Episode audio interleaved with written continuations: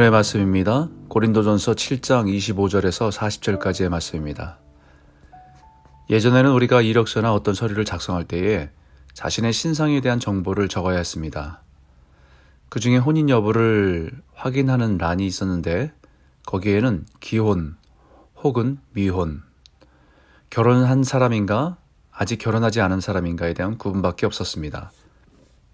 그러나 요즘에는 젊은 사람들 중에는 자신은 미혼이 아니라 비혼이라고 자신있게 구분하기를 원하는 사람들이 많아지고 있습니다.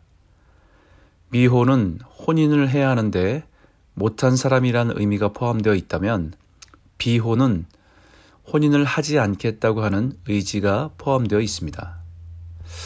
사도 바울도 굳이 구, 구별한다고 한다면 미혼보다는 비혼에 가깝다고 할 수 있습니다. 결혼을 한 경험도 없고 결혼, 을 하고 싶지만, 싶지만 못한 경우도 아니고 주를 위해서 살아가다 보니 혼자 살아간 삶을 살았던 것입니다. 하지만 분명한 것은 오늘날 비혼이라고 주장하는 사회적 현상과는 사뭇 다른 의미의 비혼입니다. 오늘날의 비혼은 결혼에 대한 사회적, 경제적 부담과 결혼으로 인해서 따라오는 구속됨과 책임에 대한 부담으로 인한 결정일 수도 있습니다. 결혼하지 않아도 혼자 스스로 만족하며 살아갈 수 있다고 하는 그런 마음, 그런 결정이 포함되어 있습니다. 그러나 사도 바울이 비혼으로 살았던 삶의 중심에는 자기 만족이 아니라 어떻게 하면 주를 기, 주를 위해서 주를 기쁘시게 하는 삶을 살아갈까 하는 것이 인생의 첫 번째 우선순위였기 때문입니다. 그렇기 때문에 사도 바울은 결혼을 해서 살아가는 것과 독신으로 살아가는 것 모두가 각자의 부르심을 따라서 살아갈 수 있지만 그러나 분명한 것은 주를 기쁘시게 하는 삶을 살아가야 한다는 것에는 공통점을 가지고 있어야 한다는 것입니다. 결혼한 사람들은 결혼한 배우자로 인해서 그 우선순위가 바뀌어서 세상에 대한 염려를 하며 살아갈 수 있고 독신으로 살아간 사람들은 다른 욕망에 이끌려서 살아갈 수 있습니다. 그렇기 때문에 어떤 모습으로 살아가든 주를 주의 일을 염려하며 어떻게 하면 주를 기쁘시게 할 것인가가 우리의 궁극적인 삶의 목적이 되어야 한다는 것입니다.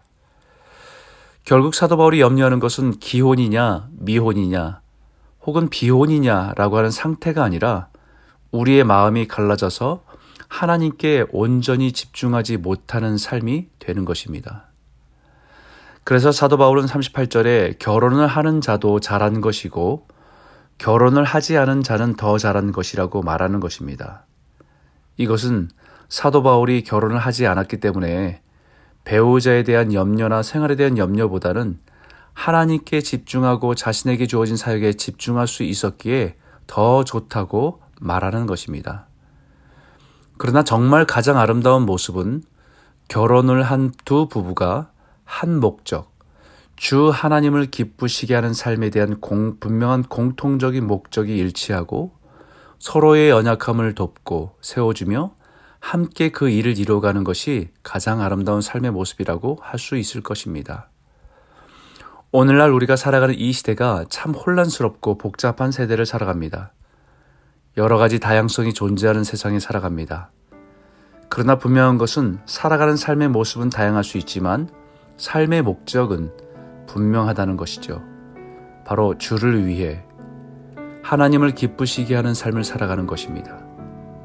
오늘도 우리가 처한 상황은 다르지만 주님 안에서 주의 뜻을 찾고 구하며 하나님을 기쁘시게 하는 삶을 살아가시는 복된 성도들이 다 되시기를 주의 이름으로 축원합니다.